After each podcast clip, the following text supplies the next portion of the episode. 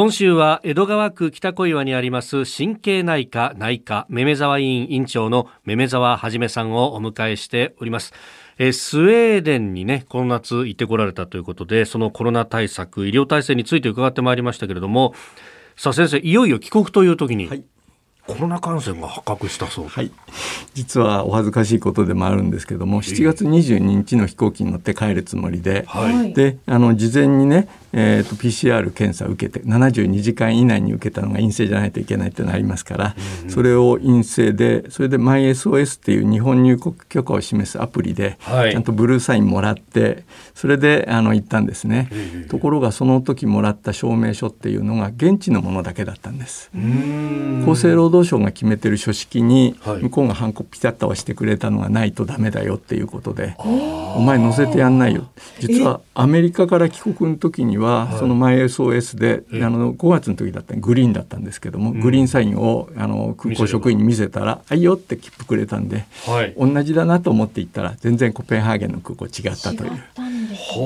はい、で結局それ書類不備だっていうことで空港の中にクリニックあるからそこで受けて陰性だったら載せてやるよって言うんですね。はい、あので仕方ないから行って、はい、で、えーと、20分かかるのとそれから3時間かかるのとそれから翌日になるのとあって値段違うけどどれにすると。飛行機乗れなくなっちゃ困っちゃいますからね。20分乗ってたら6万円近くとお金取る。高いんですよ。で高いお値段払って待ってたら、はい、陽性だったんです。そこでは陽性が出た。そうだから検査受けたところではまず陰性だったんだけど、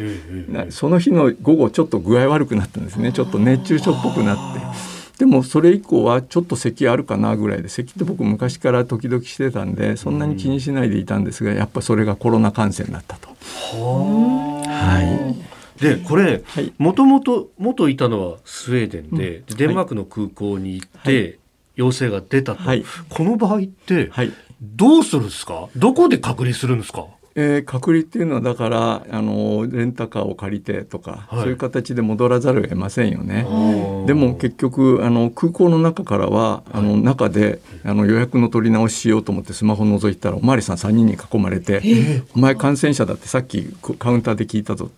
室内にいちゃいけない。マスクがちょっとずれて鼻出てる。マスクあげろ。さっさと出てけって。はい、でスウェーデン戻って、ね、スウェーデン戻って。スウェーデン戻ればあのいろいろ頼りにするところももちろん娘のうちもありますからね。そこであのちょっと何とかしようと。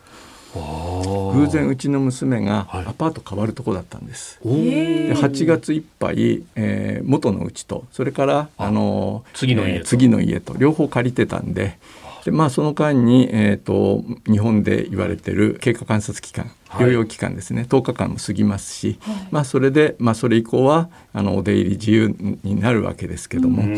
まああのその間自分で抗原キットで様子見ながら、はい、もちろん4月を過ぎていたのでそういう重大な期間は過ぎたと。ああ、その制限期間は過ぎていたから、ね、登録も必要ないし。はい。じゃあなんか家にずっといて外出ちゃダメだよじゃなくて、はい、まあ、なんかね、はい、あの人と接触しないねでっていう。ああ人と接触しなければ外に出て散歩したりとか、はい、まあ、体調にもよるけれどもと。はい。なんか食べ物買いに行ったりするのも大丈夫ですか？食べ物買いに行ったりとかも当たり前のようにさせてもらいましたもちろんその時は僕らだけはしっかりマスクして人にご迷惑かけないようにというそんな感じですね。はいねようやく日本も少しそこが緩和になってと、はい、そうですね。で、うん、結局その、えー、検査しなくても登場してもできるようになったっていうのはほとんどいいことだと思うんですが逆に僕が、はい、あのブルーサイン出てたからって飛行機に乗せられてたらそこで周りの人に感染させちゃったかもしれないですね。だから結果的にはその空港職員の方はいい判断だったのかなと。思いますしまたこれから先あのそういう感染した状態で飛行機に知らずに乗ってくる方ってのも出てくると思います。そこら辺は十分これからも注意してやっていかなきゃいけないのかなと思います。まあある意味自己診断で無理をしないっていうのを徹底しなきゃいけないかもしれない、はい、その通りですね。はい。めめざ委員長めめざはじめさんでした。先生明日もよろしくお願いします。よろしくお願いいたします。